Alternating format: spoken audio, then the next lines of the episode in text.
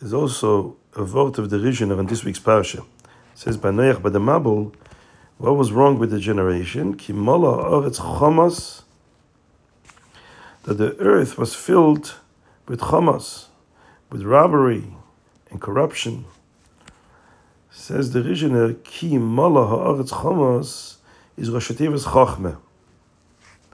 Now there's another Rosh for chochmeh, and that is Chilu milfonov kol haaretz.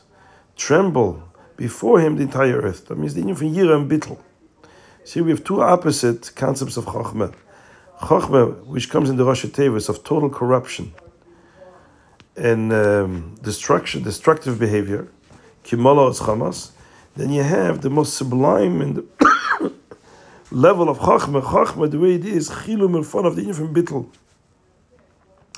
Chilm of says this is the the union of the Mabul. The Mabul was the Chachamim Heim Lahora. Shlomo Melech says this Chachmah can be used in two opposite ways. It can be used in Tachlas Hakedusha, Bittel Chilum Elfon of Koloritz. Can also be Kimala Horetz Chamas. They used the Chachmah and all their wisdom and all their technology and all the things that they were able to devise for their own uh, corruptive purposes. So this is a remes ki mal haaretz chomes is Rosh Hashanah's chachma. Chachamim hem lahora.